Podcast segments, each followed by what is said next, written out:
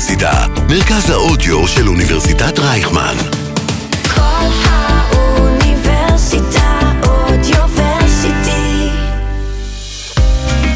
על הרצף, עם דוקטור רונית ולגרין. כל מה שהורים לילדים על הרצף רוצים לדעת. שלום ותודה שהצטרפתם אלינו לפודקאסט על הרצף עם דוקטור רונית ולגרין. אנחנו בכל האוניברסיטה, מרכז האודיו של אוניברסיטת רייכמן. היום שניים באפריל הוא יום המודעות העולמי לאוטיזם, והיום, בשונה מכל הפרקים הקודמים, ניגע במשהו חדש לגמרי. היום נדבר על רכיבה טיפולית, על ייחודיות של סוסים ומה שהפעילות מהסוג הזה יכולה לתרום לילדים על הרצף האוטיסטי. באופן חריג וחד פעמי נבצר מדוקטור רונית ולגרין להיות נוכחת בפרק, אבל היא שולחת שאלות מאוד חשובות בהן נדון, והיא כמובן כמובן מוסרת את uh, התנצלותה. אני ענת גרינבלום, ואתחיל בגילוי נאות. הבן שלי כבר שנה שנייה מגיע מדי שבוע לטיפול של רכיבה טיפולית. נרשמנו בערך חודש אחרי קבלת האבחון, וההמתנה ערכה משהו כמו חצי שנה. מאז שהתחלנו את הטיפול, שהוא למעשה החוג שהבן שלי מחכה לו יותר מכל. ועכשיו, אחרי אותו שנה וחצי, שאני רואה את מה שעושה החוג הזה, פניתי למדריכה שלו, וביקשתי ממנה להקליט את הפרק הזה. החלטתי שזה נושא ראוי לחלוק אותו עם אחרים, ואין, אין שמחה ממני על כך שנעניתי בחיוב. אז שלום לטל גולינסקי. שלום ענת. ברוכה הבאה לפודקאסט. תודה רבה. הפודקאסט שלנו הוא פודקאסט על הרצף, המטרה שלו היא להנגיש ידע להורים, לילדים על הרצף האוטיסטי, אבל את יודעת טל, לא רק להורים, גם לאנשי חינוך וגם לאנשי טיפול. אני בטוחה שכולם יודעים שיש רכיבה טיפולית, אבל אנחנו היום, בזכותך ואיתך, נצלול לכל ההיבטים של הרכיבה. אז ברשותך אני רוצה רק שנתחיל עם שאלה שלך, עלייך. כמה זמן את בתחום, וגם איך בחרת לעבוד במקצוע הזה? אוקיי, אז דבר ראשון, תודה רבה שהזמנת אותי, ענת, אני ממש שמחה להיות כאן, ואני בתחום של הדרכת רכיבה טיפולית כבר קרוב לארבע וחצי שנים, לפני כן הייתי מדריכת רכיבה רגילה, מה שנקרא, שכן זה באמת ספורט בנוסף, ואיך הגעתי לתחום הזה? אז אני רוכבת על סוסים מגיל שבע. בזמנו לא הייתה רכיבה טיפולית באופן כל כך נפוץ, זה היה תחום שעדיין לא היה כל כך מפותח בארץ, והלכתי לחוג לכל דבר ועניין. ואני זוכרת, אנחנו היום מדברות על הרצף האוטיסטי בהקשר של רכיבה טיפולית, אבל רכיבה טיפולית זה תחום שמתאים לא אובייקטיבית, אבל לכולם. ואני זוכרת מה זה עשה לי בתור ילדה, רכיבה, והאינטראקציה עם הסוסים, המדריך שלי. והתחלתי גם לאורך השנים, לסביבות גיל שלוש עשרה, להתנדב בחווה, ברכיבה הטיפולית, עם ילדים על הרצף, עם ילדים עם צרכים מיוחדים, ואיכשהו לאחר הצבא פשוט הרגשתי שזה, אני, אני רוצה לחזור לזה, וזה הדבר הנכון עבורי, ובאמת כך קרה. אני בדרך גם עשיתי תואר בעבודה סוציאלית, כדי להעמיק את התחום הטיפולי, שזה התחום שאני רוצה לעסוק בו, אבל גם לאחר התואר עדיין נשארתי ברכיבה הטיפולית, מרוב שהחיבור שלי לתחום הזה חזק, ואני לא, לא מצליחה לעזוב אותו. כשאת אומרת, אני זוכרת מה זה עשה לי, את יכולה לתאר איזה בטח. משהו? בטח, בשמחה. אז אני הייתי ילדה מאוד פחדנית, אפשר להגיד אפילו חרדתית, מאוד פחדתי, העסיקו אותי המון דברים של מה אם, מה יקרה אם, ואסונות, ו- ועיסוק של ילדים, מעבר לעיסוק הרגיל של ילדים. והרכיבה נתנה לי כלי להתמודד, משהו שכל כך התחברתי אליו, שהוא נתן לי כלי להתמודד עם הפחדים האלה, כי פחדתי. מזה, ופחדתי לעשות שום דברים. הרגע הזה של השליטה על משהו שהוא נראה כל כך גבוה, ואולי לא צפוי ולא מוכר, ואני כן מצליחה פה לשלוט על המציאות? אני חושבת בהחלט שזה אחד מה, מהגורמים, אחד מהאלמנטים שנכנס שם, דרך גם שליטה ב- בסיטואציה, ותחושת שליטה בעיקר, כי אנחנו עובדים בשותפות עם הסוס, אז חשוב לציין את זה, אבל דרך שליטה על הסיטואציה, אפשר ללמוד שליטה גם על עצמך ועל הרגשות שלך, והתמודדויות, התמודדויות שככה יכולות להיות קשות, וצולחים אותם, זה נותן המון. ואיך לומדים? איפה לומדים בעצם רכיבה טיפולית? איפה לומדים להיות מדריך כן, רכיבה טיפולית? כן. יש כמה מוסדות בארץ, זה גדל וגדל וגדל. בעבר זה היה בעיקר בווינגט, כרגע יש הרבה מוסדות לימוד חדשים שמכשירים להדרכת רכיבה טיפולית. בעבר זה היה תחום שהוא קצת יותר פרוץ, אני חייבת להגיד. היום זה תחום שהוא יותר בפיקוח, וזה מוכר על ידי משרד התרבות והספורט, התעודות, כאשר נכנסו לזה גם קופות החולים, יש יותר ביקורות גם על ההכשרה של המטפלים, על הגשת עזרה ראשונה, על המקצועיות וכו'. אז בעצם זה משהו שלוקח תהליך של בערך שנה, נכון? להיות מוכשר מדריך רכיבה טיפולית. אפילו יותר. אפילו יותר. הלימודים, חשוב לציין שכדי להיות מדריך רכיבה טיפולית, אתה חייב לעשות קודם כל, אם אתה מקצועי ואתה עובד בחווה שפועלת על פי הנהלים, ואני ממליצה גם לכולם לוודא את זה, כאשר הם הולכים לרכיבה טיפולית, המדריך, המטפל, צריך להיות קודם כל גם מדריך רכיבה ספורטיבי. כי אתה עובד עם חיה, אתה עובד עם סוסים, אתה עובד כמובן דרך הקשר עם החיה, אבל גם דרך מיומנויות מסוימות שהן לצד סוסים. ההכשרה היא אורכת כשנה. לשני הקורסים, הדרכת רכיבה והדרכת רכיבה טיפולית. יש כרגע מעמיקים ומרחיבים אפילו, ויש קורס שנפתח שהוא הכי נרחבים בארץ, שההכשרה אליו היא שנתיים. אה, וואו. כן, מבינים שיש יותר ויותר צורך בלהעמיק ולהכשיר עוד יותר לפני שיוצאים לשטח. ויש התנסות מעשית, סטאז', צריך להתלוות למטפל שיש לו כמה שנות ניסיון, לתקופה של, זה תלוי בין מוסד למוסד, אבל כבין מאה עד מאתיים שעות סטאז' ו- mm-hmm. והתלוות. וואו. אז לי התהליך ערך כשנה ושמונה חודשים. בואי רגע נפתח כאן את, שאלה, את השאלה הכי גדולה רגע, mm-hmm. ואז נתעמק. מה זו רכיבה טיפולית? אם הייתי צריכה לבקש ממך שתגדירי לי מהי רכיבה טיפולית, היא, זה, זה בטח אני מניחה שצריך לה... להבדיל בינה לבין רכיבה שהיא ספורטיבית, mm-hmm. ומה ההבדל בין רכיבה ספורטיבית לרכיבה טיפולית. אוקיי, okay. אז אני אתחיל מהחלק הקל של mm-hmm. התשובה. Um, רכיבה ספורטיבית זה ענף ספורט לכל דבר ועניין, לומדים לרכוב על סוס, לומדים להתנהל עם סוסים, um, אפשר להתקדם עם זה לרמה התחרותית גם, mm-hmm. או ללמוד uh, הליכה, ריצה, דהרה, כיוון ימין-שמאל, ובעצם הפורמט הוא פורמט אה, אה, הדרכתי נטו. אתה, הילד מגיע, בוא תעלה על הסוס, מלמדים אותו מיומנויות של רכיבה, והוא הולך. אה, ברכיבה טיפולית, מה זה רכיבה טיפולית? אה, מאוד קשה לענות על זה בקצרה, או ב- במדויק, אבל אני אנסה. אה, רכיבה טיפולית זה ב- בשבילי, כל מה שנכלל תחת העבודה שנעשית עם סוסים, זה מתעתע, כי כתוב רכיבה, אומרים רכיבה, אבל זה בעצם כל מה שקורה בתוך הקשר עם הסוס, שאנחנו שואפים לקדם ילד, מתבגר או מבוגר, חשוב לציין, יש גם מבוגרים שמגיעים לטיפול הזה, במטרות שהוגדרו עבורו. בסיס לזה הוא המשולש הטיפולי, שנוצר בין המטפל או מטפלת, הילד, מתבגר, הבוגר, בעצם המטופל, והסוס. ולכל אחד יש חלק שווה בתהליך הזה.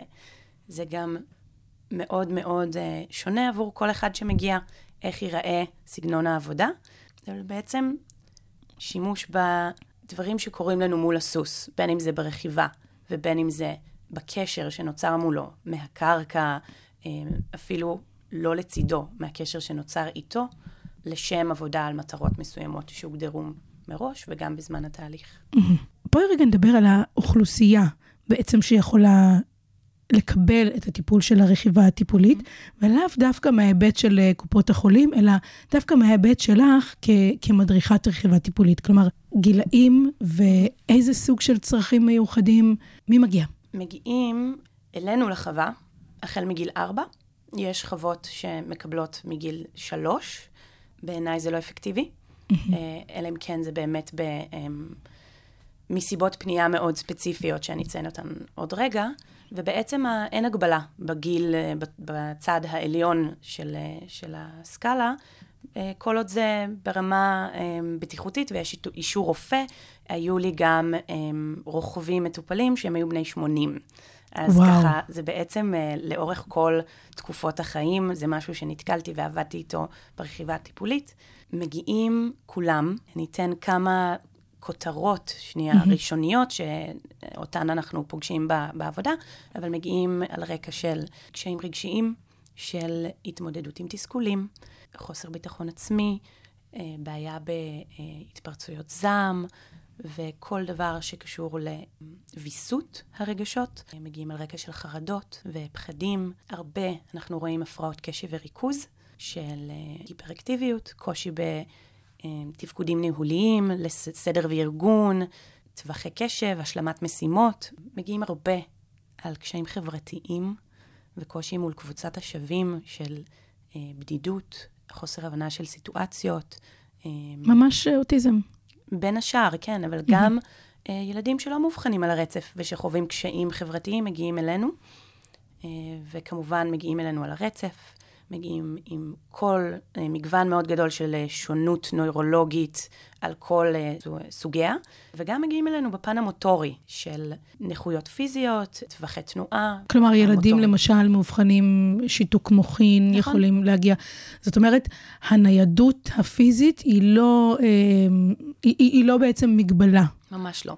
ברכיבה הטיפולית. ממש לא, אפילו משם החלה לפני עשרות שנים, השורשים של רכיבה הטיפולית החלו בטיפול המוטורי לילדים ובוגרים עם נכויות פיזיות ומגבלות מוטוריות. אחת הדוגמאות שהזכרת מקודם, זה גבר מבוגר בגיל שמונים. מה, איזו סיבת הפניה מגיע גבר כזה אלייך?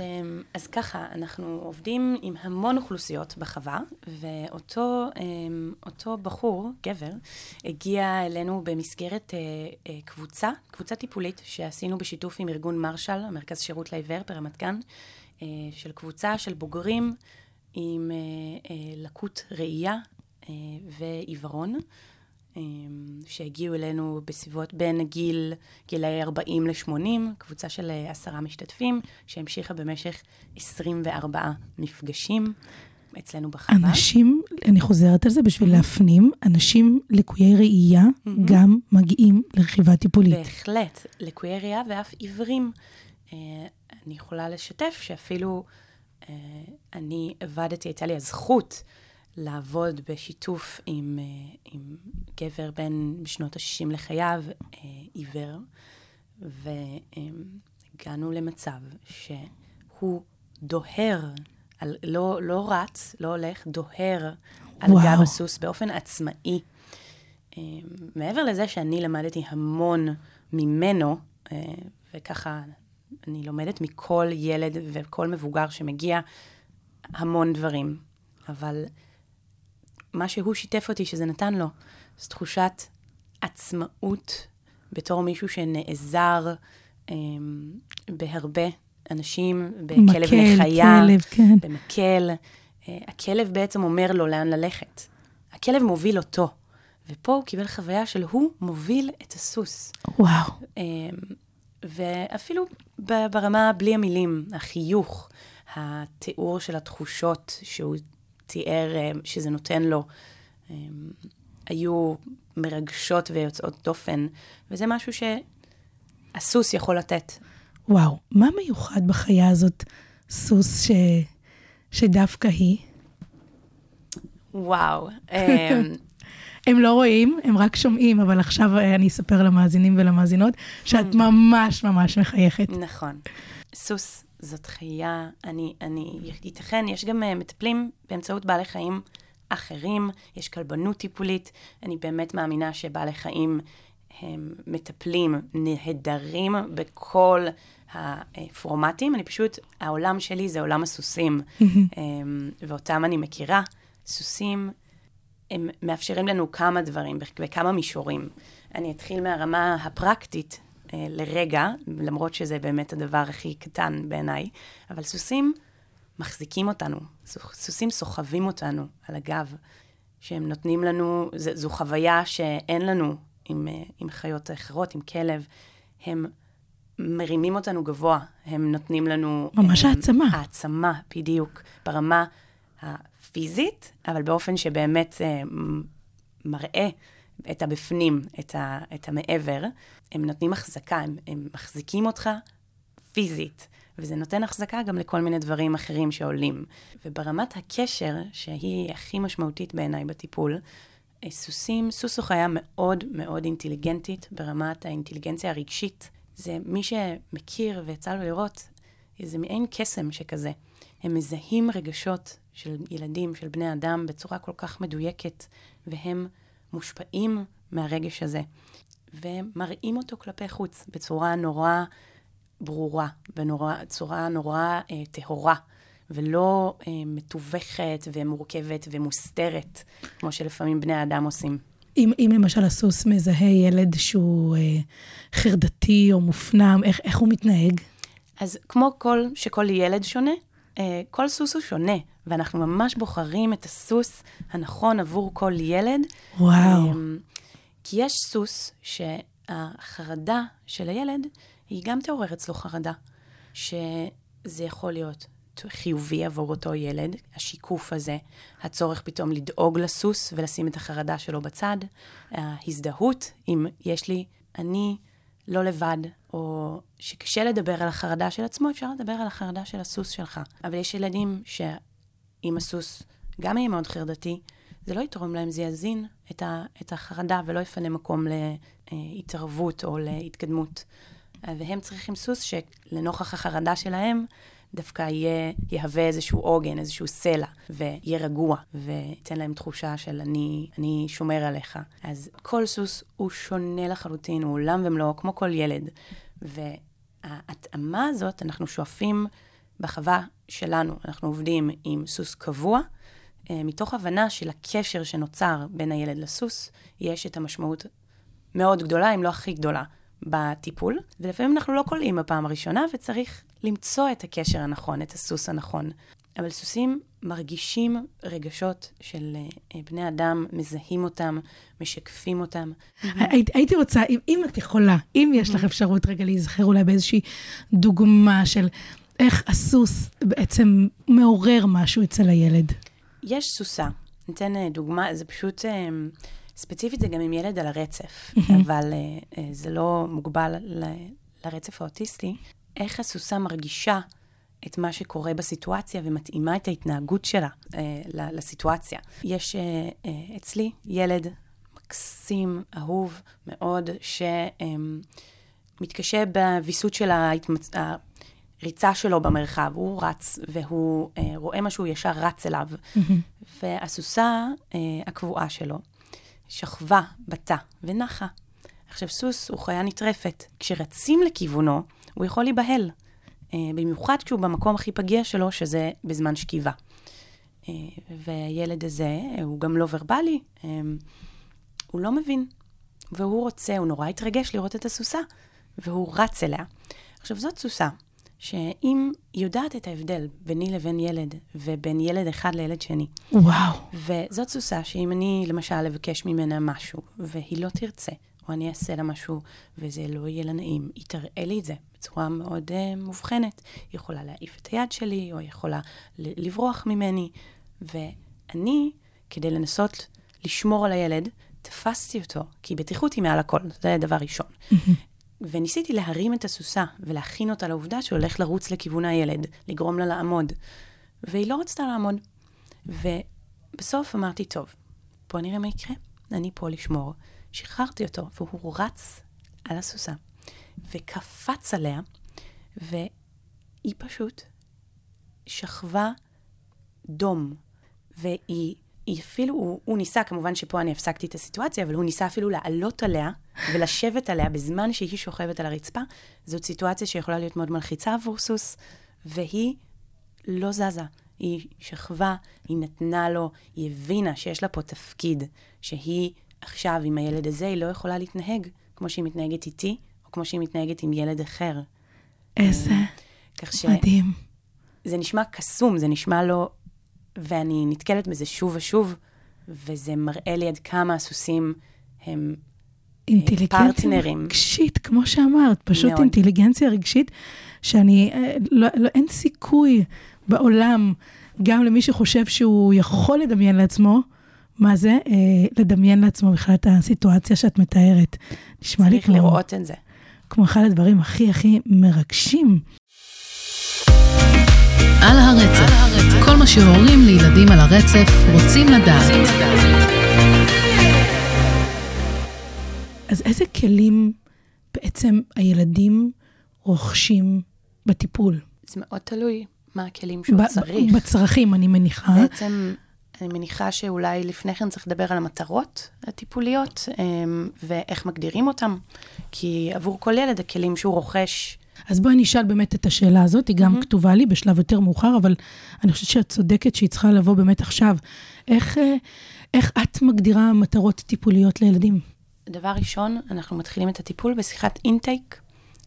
זו שיחה של ההורים עם אחד מהצוות שלנו במחלקה הטיפולית, שהיא עורכת, היא, היא שיחה משמעותית, פרונטלית, בין ארבעים וחמש דקות לשעה, עם ההורים ללא הנוכחות של הילד, בשביל לשמוע דבר ראשון, מי הוא הילד?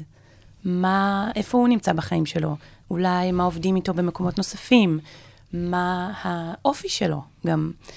ובהתאם לסיבת הפנייה, בהתאם למה שההורים רואים גם לנכון, מתבצע איזשהו שיח של תיאום ציפיות במהלך שיחת הקליטה. ובהתאם לזה אנחנו יודעים באופן ראשוני, עוד לפני שהכרנו את הילד, מה המטרות שלנו, מה התחומים שכרגע הכי um, ראשוניים בגישה אליו, ומה אולי בעתיד אנחנו היינו רוצים לשאוף. ואז מכירים את הילד ב- בשטח, וצריך לעשות התאמות. ולאורך כל התהליך שלנו, שהוא תהליך ארוך טווח, רכיבה טיפולית, אנחנו עובדים uh, הרבה זמן. אז אנחנו עושים התאמות בנוגע למה מתאים באותו רגע.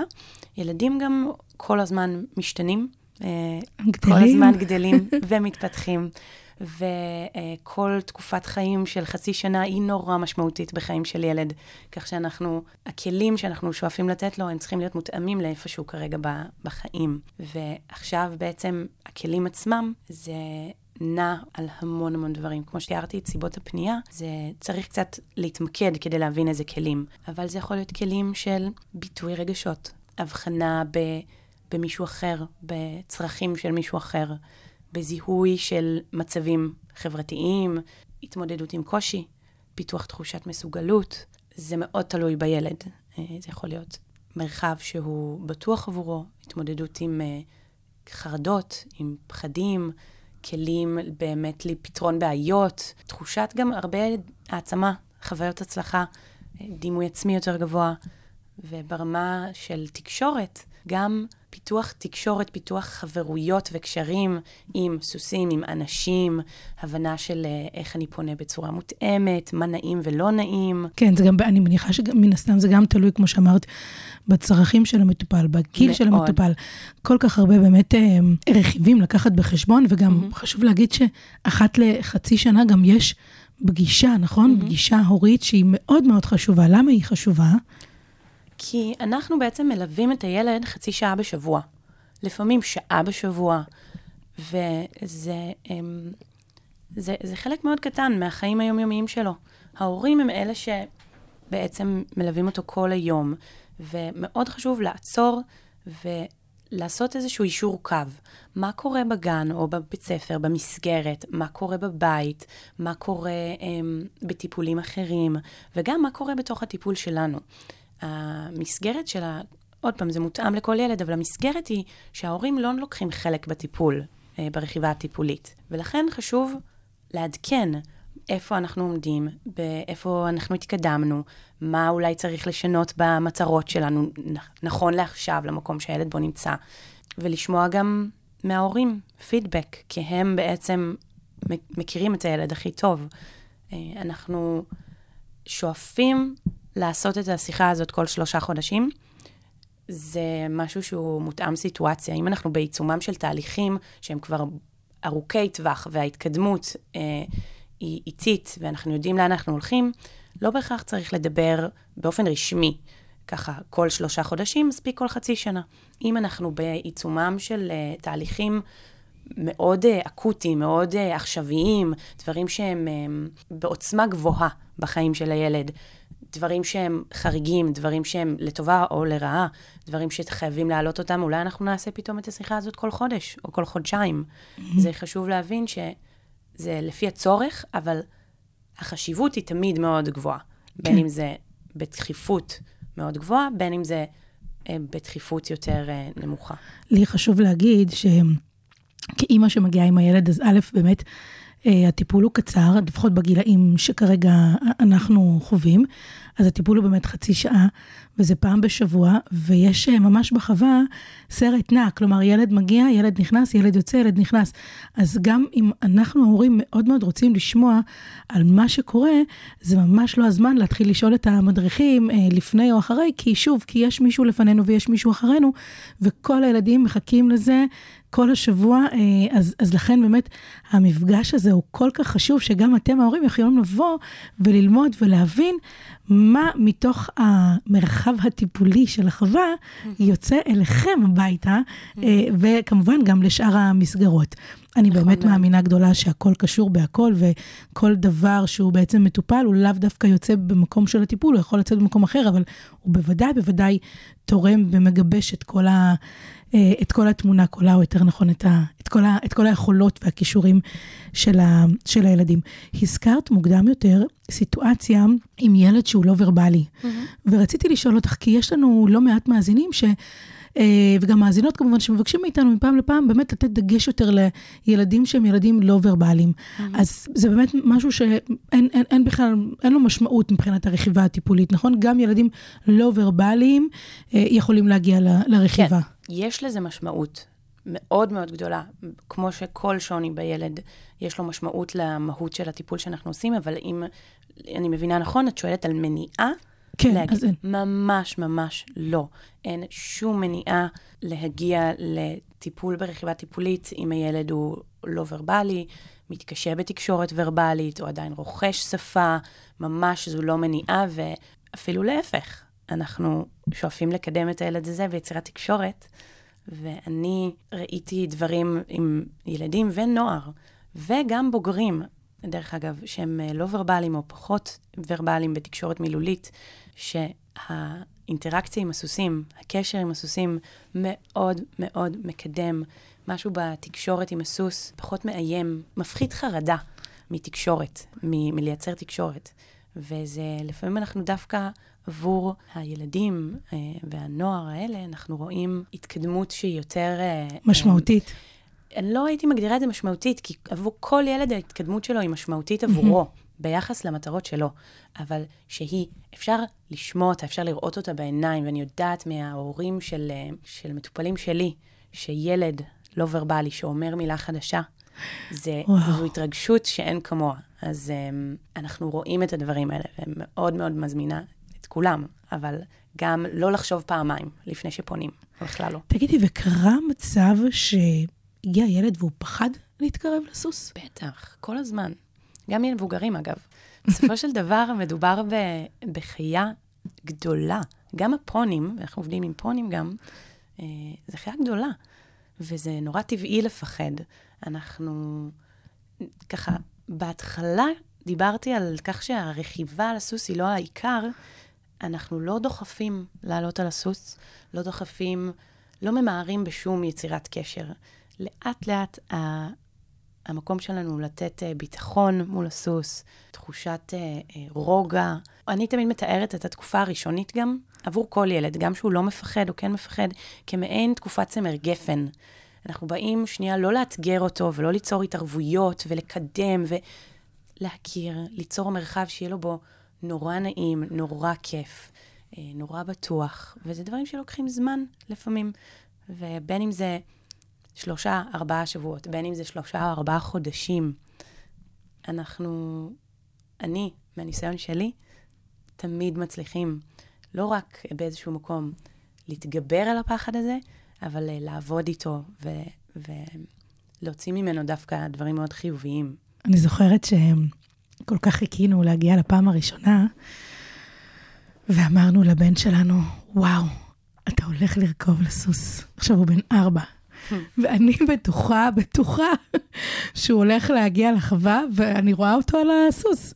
והיום אני אומרת לעצמי, אם רק יכולתי לשמוע את הפודקאסט הזה לפני, ורק להגיד, אוקיי, היום הולכים להכיר את הסוס, היום אנחנו נפגוש את הסוס, היום אנחנו אולי נלמד מה הוא אוהב לאכול, אז הנה כאן התרומה הסופר קטנטונת שלי להורים שאולי עדיין לא היו, אז רק קחו באמת לתשומת לבכם, שלא הפעם הראשונה, עכשיו, אני חייבת להגיד כמובן שהוא לא, הוא לא יצא מבואס, כן? ממש לא, הוא יצא סופר שמח, והוא צייר ציור לסוס, והוא למד להכיר את החווה ואת החיים, וגם כשאנחנו הורים מביאים את הילד לחווה, גם אם לא יוצאים מחוץ לחווה, כלומר, ואם יוצאים, יוצאים לזמן קצר, אז הרבה מאוד מהקשר נעשה בכלל, מבלי שאנחנו יכולים לראות אותו, שזה בשונה מהרבה מאוד טיפולים אחרים, אם זה הידרותרפיה, ואם זה טיפולים אצל קלינאי תקשורת, אנחנו תמיד נוכחים ורואים בחווה, אנחנו לא שם ליד הילד, זה גם השחרור שלנו, של ההורים, לשחרר את המושכות, לשלוח את הילד ולסמוך על המדריכים שלנו, אני חושב שזה גם מאוד מאוד מאוד חשוב, וזה חלק מאוד מאוד גדול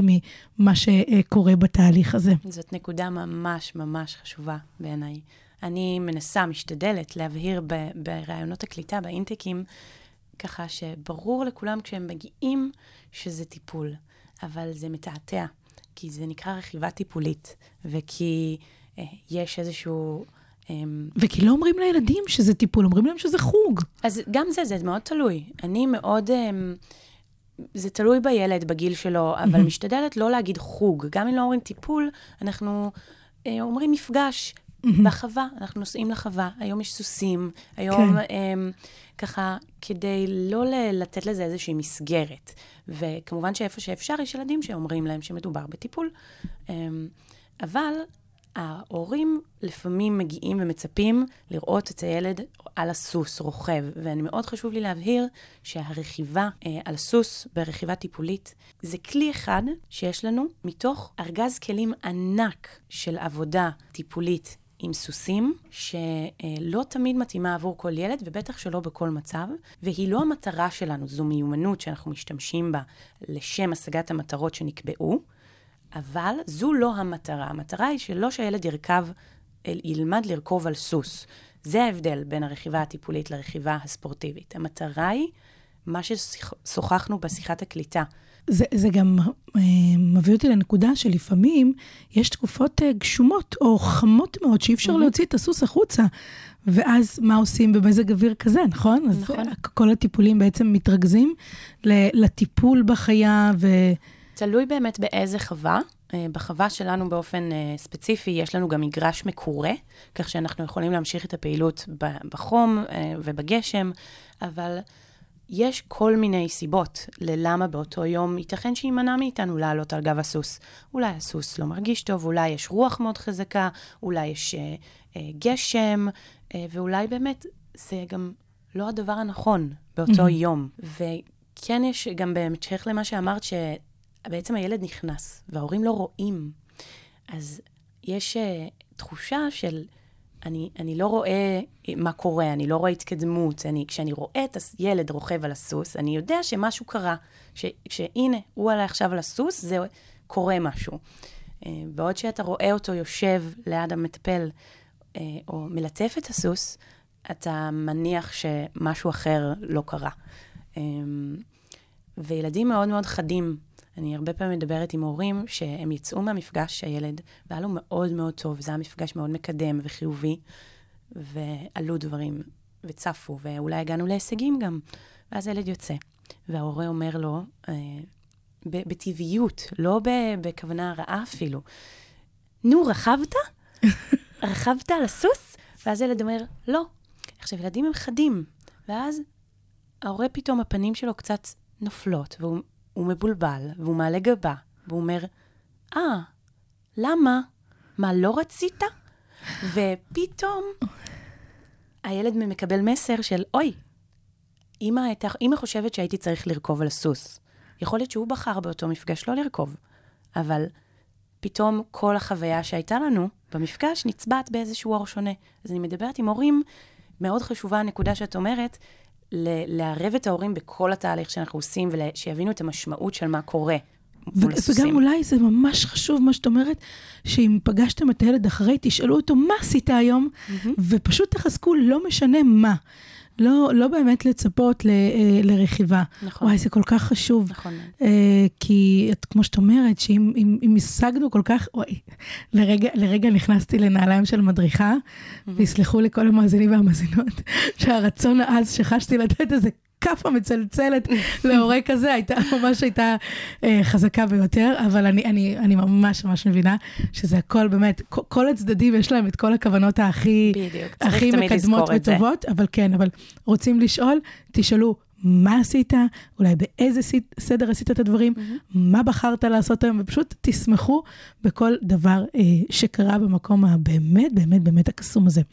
תגידי, כמה שנים באמת אפשר להיות מטופל? אמרת, היה מטופל בין שמונים, מתחילים mm-hmm. מגיל ארבע. Uh, אפשר להתחיל בגיל ארבע. כמה זמן אפשר להיות, להיות, להיות מטופל ברכיבה טיפולית? שאלה טובה. ברמה העקרונית, אין, אין הגבלה. אפשר להישאר ברכיבה הטיפולית כמה זמן שצריך, זאת התשובה. למשל בחווה שלנו, בעיקר אנחנו שמים את הדגש על להכניס לאנשים לראש את העובדה שזה טיפול, ולטיפול יש התחלה, כמו שאמרתי, את הצמר גפן, נורא קל לדבר על ההתחלה, יש את האמצע, ויש גם סוף. וזה הנקודה שצריך להכיר בה. מתי הסוף הזה מגיע? זה משתנה עבור כל ילד. כל עוד יש לנו עבודה, יש לנו התקדמות, יש לנו מטרות, ולא הגענו לכדי מיצוי. לא אולי מיצוי של השגנו את כל המטרות שלנו, יהיה, הצלחנו, לא כזה, אבל ש... זה לא המקום הנכון כרגע להמשיך ולקדם, או שיש כרגע טיפולים אחרים שיותר מקדמים, או באמת שהשגנו את מה שהשגנו במסגרת הזאת. אז צריך באמת, אנחנו עושים אה, סיכום ותהליך פרידה כמו שצריך. זה יכול לקחת שנה, זה יכול לקחת שנתיים, אה, ספציפית עבור ההורים שמאזינים לפודקאסט הזה, כן, מהניסיון שלי, עבור ילדים על הרצף, אנחנו שואפים להמשיך ולתמוך בהם לאורך כל ההתפתחות שלהם. זאת אומרת, ילדים על הרצף הרבה פעמים מגיעים אה, לטיפולים בחווה שלנו, בחוות שונות במשך שנים. אה, כמובן שהעבודה מתפתחת ומשתנה בהתאם למקום שהם נמצאים בו בחיים. מדובר במשהו שילווה אותם לאורך חייהם, ואיפה שהם יהיו בחיים שלהם ויתקלו בדברים הספציפיים האלה, אנחנו שם כדי לעזור להם בזה. וקרה שהיה לך באמת מישהו שראית ש... אוקיי, פה מיצינו, פה, פה הגיע הזמן להיפרד, אפילו שאתה על הרצף האוטיסטי, אבל הכלי הספציפי הזה כבר לא יכול לחדש, להועיל, לתרום, להוסיף? כן. זה קרה. זה קרה. אחרי כמה שנים, נגיד, זה, זה קרה? זה מאוד משתנה. יש ילדים שלאחר, אני שנייה מדברת לא על הרצף, אבל יש ילדים שלאחר שנה, לאחר שנתיים, הגענו לאיזשהו מיצוי, ואנחנו מדברים על זה, וגם מתייעצים על איך זה נכון לתווך את זה לילד. וההורים, מתוך שאיפה, אבל כיף לו, הוא אוהב, לא רוצים לפגוע בילד שלהם. אבל צריך להבין שגם לכל טיפול יש סוף, וגם פרידה זה משהו שצריך ללמוד אותו, וללמוד להתמודד איתו, ולרכוש כלים סביבו. אמרת ככה, של סיום עקב הגעה למיצוי, או באמת איזשהו, שזה לא הדבר המתאים, או אה, שהצלחנו במטרות שלנו. סיימתי טיפול, נכון לעכשיו, עם ילד על הרצף, נער על הרצף, שחווה איזושהי רגרסיה, מאוד מאוד חמורה, שנבעה משינויים מאוד גדולים בשאר המקומות בחיים שלו. ודווקא שאפנו כן לתת לו את הקביעות הזאת, והשגרה של, כי הוא שני מגיע לחוות הסוסים, משהו מאוד קבוע בחיים שלו, אבל ביחד, בשיתוף, לאורך חודשים עם האמא, החלטנו שהוא לא מרוויח מהנוכחות, הוא לא רוצה להגיע, וזה גם סיבה של להיות קשוב לילד. אם הילד בסופו של דבר לא עושה לו טוב, הטיפול הזה, אנחנו לא מחזיקים בכוח, וגם לזה צריך להיות קשובים, כי לפעמים המורים מאוד רוצים את זה עבור הילד, אבל הילד עצמו זה לא הדבר הנכון עבורו, והוא אומר לנו את זה בצורה שהוא יכול. אז יש כל מיני סיבות של עזיבה, מתחושת בטן, מהניסיון שלי, שהממוצע של הטיפול שלנו הוא כשנה וחצי, עבור ילדים על הרצף, זה יותר.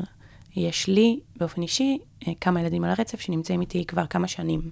ותמיד יש לנו עוד לאן להתקדם ולה, ולהמשיך. אחת השיטות, גם ברכיבה הטיפולית, mm-hmm. היא לשלב ילדים נוספים, כלומר, עוד מדריך, עוד ילד ועוד סוס. Mm-hmm.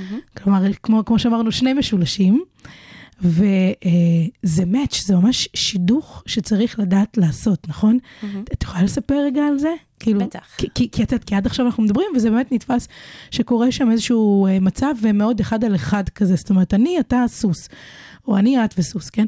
מה קורה כשעושים את השידוך? למה עושים אותו? מה שהסוס מאפשר לנו בתוך הרכיבה הטיפולית הפרטנית, זה הרבה פעמים ל- לרכוש כלים דרך הקשר עם הסוס. שהם כלים מצוינים, בין אם זה להתמודדות אה, מול עצמי, התמודדות בסיטואציות שקורות לי ביום-יום, אבל בסופו של דבר, הילדים האלה יוצאים וחווים את ההתמודדויות האלה, כמו שאמרנו, זה רק חצי שעה בשבוע. הם יוצאים מהחווה, והם חווים את ההתמודדויות האלה מול אנשים, מול ילדים אחרים, במסגרות, בתוך הבית, ב... מול עצמם. אז אנחנו שואפים את הכלים שאנחנו לומדים ורוכשים בהתחלה מול הסוס.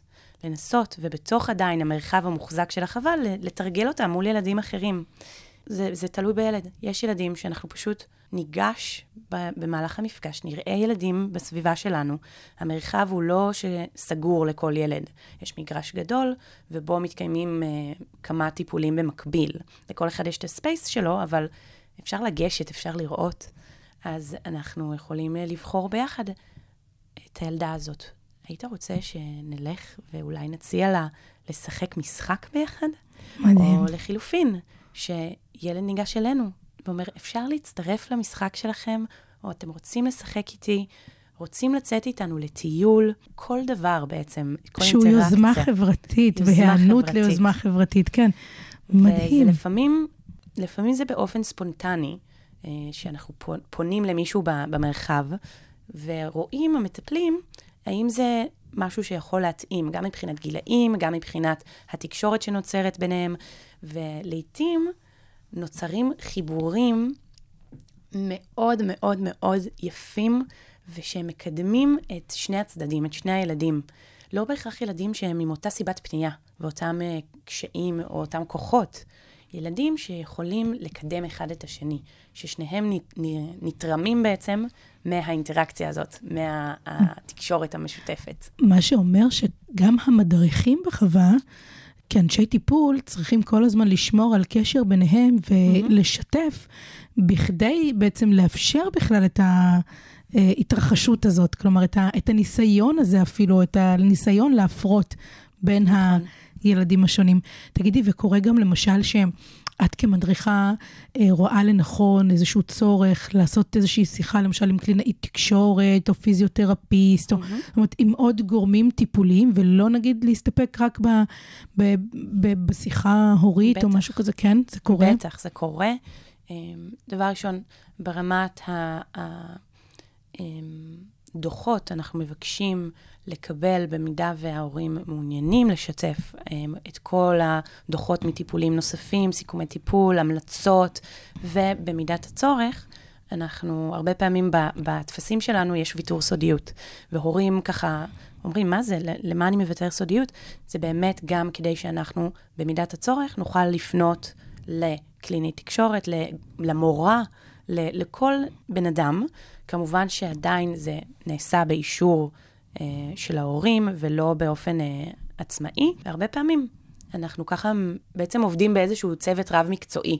דברים שהקלינאית יכולה להגיד לי, שקדמו את הילד, דברים שאני יכולה להגיד לפסיכולוג, למורה. זה בהחלט קורה, וזה מומלץ גם במידה ועולה הצורך, בטח. ויש סיכוי שיהיו קבוצות רכיבה טיפולית? זה, זה דבר שנמצא על הפרק? זה, זה קיים. זה קיים. זה קיים, מא... בטח. מאיזה גילאים זה קיים? יש לנו כרגע בחווה שלנו כמה וכמה קבוצות שמיועדות לבעצם אוכלוסיות שונות.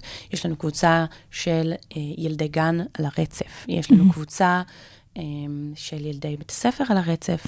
יש לנו קבוצות חברתיות לילדים בכיתות א' ב', ג' ד', לטינג'רים. יש לנו קבוצה שמופנית ספציפית לנערות. גם חשוב לציין, אני חושבת שטרם הזכרנו את שמה של החווה, חוות קבליירו ברמת גן. נכון, חוות קבליירו בפארק, בפארק הלאומי ברמת גן, שם אני עובדת. ומה שאני שמתי לב זה למשל, שאני מגיעה, ובימים שאני מגיעה זה תמיד טיפולי. כלומר, כהורה שיכול ככה להרגיש אולי כן איזושהי חוסר נוחות במקום הזה של להגיע ולראות למשל ילדים שמגיעים לספורט, אז זה לא קורה. כלומר, ביום שיש רכיבה טיפולית, מגיעים רק ילדים מכל מיני סיבות פנייה, כמו שציינת, לרכיבה טיפולית, וביום של ספורטיבי זה ימים של ספורטיבי, אז נכון? אני... לא, התשובה היא לא, no, אבל no. אני מאוד שמחה שזו החוויה שלך, mm-hmm. שזה מרחב שהוא נעים להגיע אליו. אני חושבת שהתחושה הזאת נוצרת עקב העובדה שאנחנו, החווה הזו בנויה בעיקרה כמרחב טיפולי. אנחנו מאוד שומרים על המרחב הטיפולי ועל העובדה שגם הספורטיבי שבה לא יפגע במרחב הטיפולי של האנשים שמגיעים לקבל טיפול. והייתי אומרת שמתוך מאות הילדים שמגיעים אלינו כל שבוע, שמונים אחוז מהם מגיעים לקבלת טיפול, השאר מגיעים לחוג, מדובר בהערכה, כן. לפי תחושת הבטן שלי. אבל, ו... אבל אני, אני, אני כעורך חייבת להגיד שבאמת, אני חושבת שאתם מנהלים את זה מעולה, במובן הזה שב, ש, שיש הבחנה מאוד ברורה אה, באווירה, ובתחושה של, ה, של ההורים, אני וגם ההורים שיוצא לי ככה לפעמים אה, אולי להחליף איתם אה, כמה מילים, אה, באמת... אה, תחושה של אווירה פסטורלית ומנותקת, וממש עולם כזה סופר כיפי ונעים שנזרקנו אליו, וזה, ולמרות שזה מה שנקרא בצד השני של העיר, ולמרות הלוגיסטיקה והגעה והכל, זה באמת בעיניי שווה כל רגע. תגידי, יש משהו שהיית רוצה שאני אשאל ולא שאלתי? וואו. מה חשוב שההורים ידעו? אני חושבת שצריך להבין שזה תהליך ארוך טווח. זה תהליך שעבור ילדים רבים, זה טיפול תומך. חשוב גם להבין את זה, שזה לא עבור כולם, אבל עבור הרבה ילדים, זה טיפול שהוא צריך להגיע לצד טיפולים נוספים, לא בפני עצמו, יש לפעמים שאיפה להגיע ולקבל פתרון במרכאות. כן. ולהבין שזה לא, אנחנו לא מציעים פתרון, אלא אה, דרך משותפת, שהשאיפה היא לקדם את הילד במה שאנחנו יכולים. את יודעת, באחד הפרקים המוקדמים שלי ושל דוקטור ולגרין, עסקנו mm-hmm. באמת ב... לנסות לפצח את השגרה היומית של ילד שאובחן על הרצף האוטיסטי, ועכשיו אנחנו נכנסים לאיזשהו מרתון אה, לכל החיים כזה, שבו אנחנו צריכים להתחיל לעבוד. לעבוד במובן של לבנות שגרה שהיא מקדמת את הילד בכל אחד מהתפקודים בהתאם להבחנה. ורונית, דוקטור רונית ולגרין, אמרה דבר מאוד מאוד חשוב ויפה.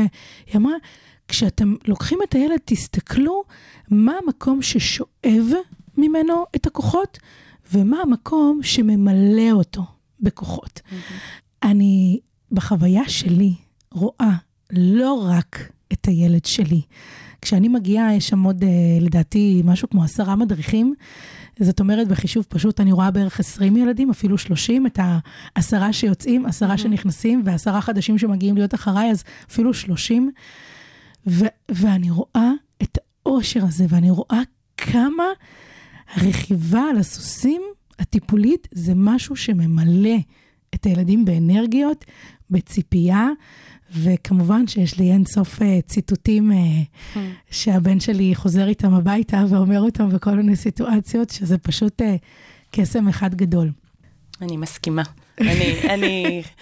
אני כל כך לא אובייקטיבית, אבל זו באמת עבודה שהיא לא פשוטה, פיזית, אמרת ככה back to back, כי אנחנו מנסים לעמוד, באמת יש דרישה מאוד מאוד גבוהה לרכיבה הטיפולית. יש הרבה יותר ביקוש מהיצע. נכון. זה המתנות ארוכות בטירוף. חשוב לי גם למסור לכל ההורים שם, אי שם שמאזינים, יש רשימות המתנה ארוכות ברוב החוות בארץ. אפילו אם אתם שוקלים, מתלבטים, דבר ראשון, תירשמו בכל מיני מקומות, ולא לוותר, לא להתייאש, זה מגיע, זה קורה, זה עלול לקחת זמן, אבל זה קורה. בחזרה לקסם הזה, זו עבודה לא פשוטה. יותר נעים לשבת בחדר טיפולים עם מזגן, בלי ללכת בחול, בלי להרים ציוד כבד, אבל באמת משהו במרחב הזה, זה אין לו, אין לו תחליף. לסוסים, למרחב, פיסת הטבע הזאת שיצרנו בתוך העיר, ולחיוכים ש, שהילדים יוצאים איתם. והחיבוקים. והחיבוקים. והחיבוקים שהבלתי ניתנים להפרדה. טל גולינסקי, מדריכת רכיבה טיפולית בחוות קבליירו בפארק הלאומי ברמת גן. במפגש ההורי הראשון שלנו אמרתי לך אני, שבעיניי יש כאן את השילוש הקדוש, הילד, הסוסה אלמה, והמדריך, המדריכה שלנו, שזו את, ואני מאושרת לראות את ההתפתחות של הבן שלי, ואני רואה איך האתגרים החברתיים מקבלים מענה גם במרחב הטיפולי של החווה, ואני רואה גם איך בזכות הטיפול שלך, של אלמה, הוא גדל להיות בטוח בעצמו, רוכש מסוגלות עצמית, יכולת ביטוי של מחשבות, רגשות, ואני מאוד, מאוד, מאוד מודה לך, שהסכמת להתארח בפודקאסט ולספר על ההיבטים הכל כך חיוביים של רכיבת סוסים ועל התרומה האדירה שלהם לילדים על הרצף האוטיסטי. אז תודה רבה. בשמחה ותודה רבה שנתת לי את ההזדמנות לדבר על משהו שאני הכי אוהבת בעולם ולהפיץ את המודעות אליו. איזה כיף. תודה רבה לכם, מאזינות ומאזינים יקרים. אתם מוזמנים להצטרף ולהגדיל את קהילת פודקאסט על הרצף, שיחות על אוטיזם בפייסבוק, לדרג אותנו בכל אפליקציות הפודקאסטים, לשלוח לנו פידבק, וכמובן לשתף את הפרק עם חברים, מכרים, קולגות, הורים לילדים על הרצף, אנשי טיפול, אנשי חינוך, כולם. אני ענת גרינבלום ודוקטור רונית ולגרין, שלא נמצאת, אבל שתינו יחד מאחלות לכם חג פסח שמח. כל הנאמר בפודקאסט על הרצף אינו מהווה תחליף לייעוץ מקצועי. על הרצף. עם דוקטור רונית ולגרין. כל מה שהורים לילדים על הרצף רוצים לדעת.